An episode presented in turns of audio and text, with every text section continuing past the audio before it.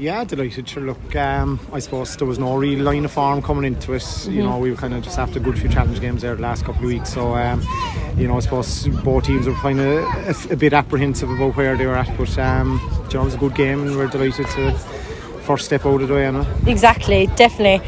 Um, and you were the forwards were on top form by Paddy Cronin got some great scores for you. Do you do a lot of shooting and stuff like training, or were you just completely going to come in and see how you get on?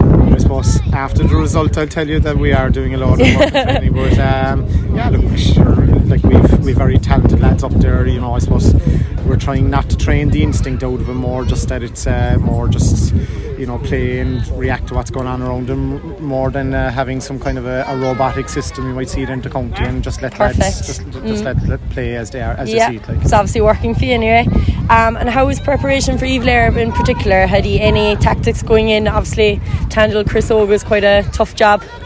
Yeah, I don't know. I thought um, Seth did a, a, good enough job in him. Um, you know, he's a quality player. But like you know, the game we served up in the Manuel last year was a fantastic match. Mm-hmm. Two teams going at it hard out, and um, you know today was the same. But you know, look, it's only step one of three in in, in, exactly. the, in the qualifying group, and look, um, you know, Inchigeelagh will will be looking to get back on, on the horse and mm-hmm. get going again in three weeks' time.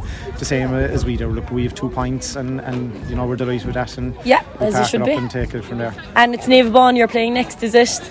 Yeah, I went to see him in um, Kilnamartyra last night. Mm-hmm. Had a good young team, um, you know, and they, they played well. And you know, both teams um, kind of upset the, the farm line. Yeah. Apparently, um, people were kind of on about Inchigeelagh and Macroom, mm-hmm. and uh, the two teams got um, got turned over. So um, you know, we'll um, look, lads, will take it easy for a week now, and we'll um, and we'll get ready again and prepare for three weeks time.